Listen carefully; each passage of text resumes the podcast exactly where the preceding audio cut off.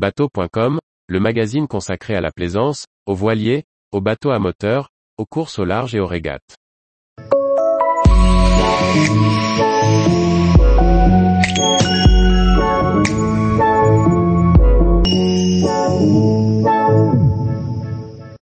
Épisode de forte pluie au port, comment bien se préparer?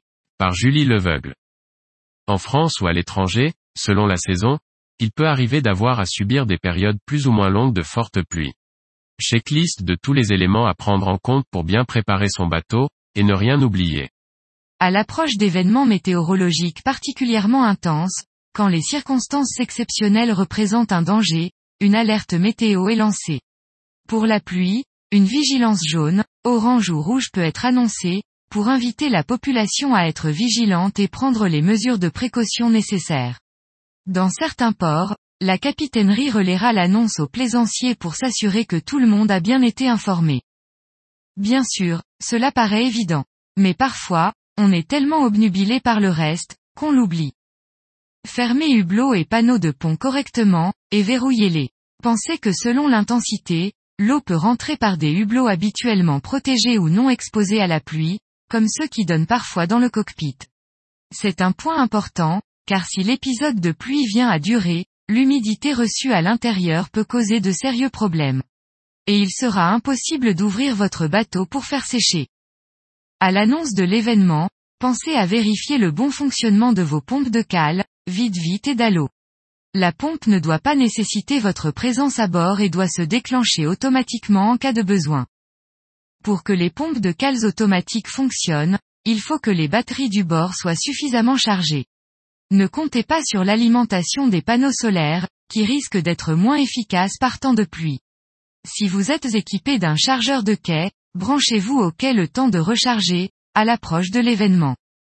Pour préserver votre matériel, déposez ou roulez tous les éléments qui pourraient garder l'eau de pluie, un taux ou une capote un peu affaiblie pourrait retenir l'eau jusqu'à se détendre, se déformer voire craquer sous l'effet du poids.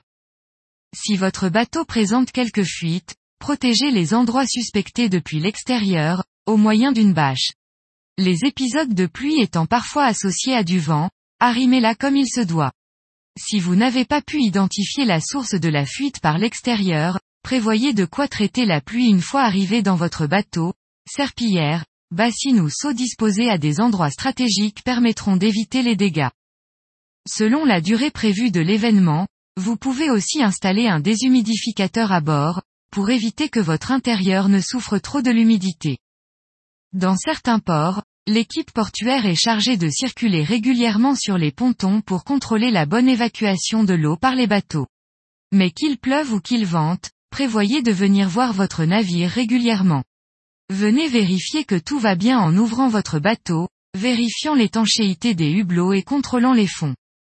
Pour connaître l'évolution de la situation et les éventuelles précautions supplémentaires à prendre, référez-vous aux médias et consultez les bulletins météo, normalement actualisés régulièrement.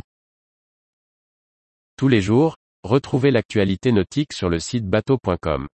Et n'oubliez pas de laisser 5 étoiles sur votre logiciel de podcast.